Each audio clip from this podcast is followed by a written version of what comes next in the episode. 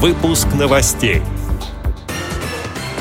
В Общественной палате России обсудили проблемы людей с инвалидностью. Студенты медицинского колледжа в Белгородской области совершили необычную экскурсию. Звуковой журнал «Диалог» отметил работы лучших внештатных корреспондентов. В московском КСРК ВОЗ начались курсы подготовки специалистов по работе с молодежью. Далее об этом подробнее в студии Анастасия Худякова. Здравствуйте!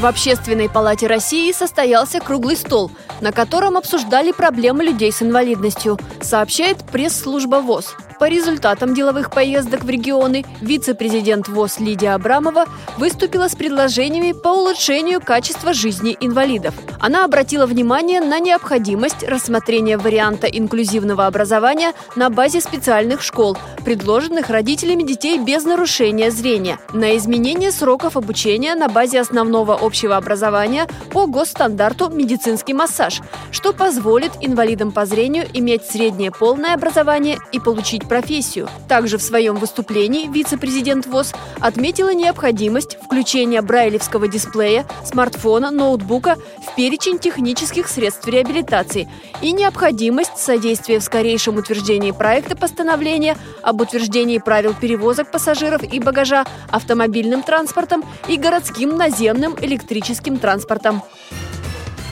В Белгородской области, в городе Валуйки, для студентов-первокурсников медицинского колледжа и молодежного волонтерского отряда провели экскурсию по историческим местам. Ориентировались с помощью спутниковой навигации. Такую программу подготовили в Международный день слепых 13 ноября. Отмечу, что это уже вторая экскурсия за год.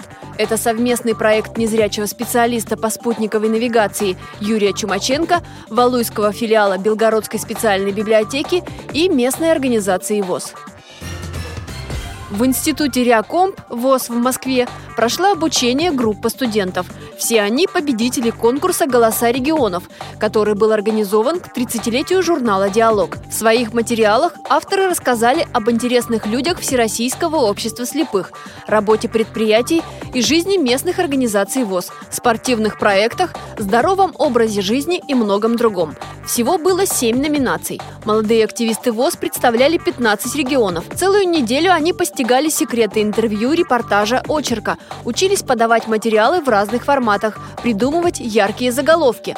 Что побуждает активистов Всероссийского общества слепых к участию в таких конкурсах? Нашему корреспонденту Веронике Филипповой рассказал победитель в номинации «Предприятие вчера, сегодня, завтра» материал о хозяйственном обществе «Крымпласт» Константин Бенимович. Хотелось, чтобы наш регион был в этом конкурсе заявлен, видна деятельность нашего предприятия и работа нашей региональной организации. И, э, конечно же, мне очень было интересно, смогу ли я те небольшие навыки, которые у меня были, когда я начал сотрудничать с журналом «Диалог», э, показать их, и э, для меня был очень важен результат культурно-спортивном реабилитационном комплексе ВОЗ открылись курсы подготовки специалистов по работе с молодежью в системе ВОЗ.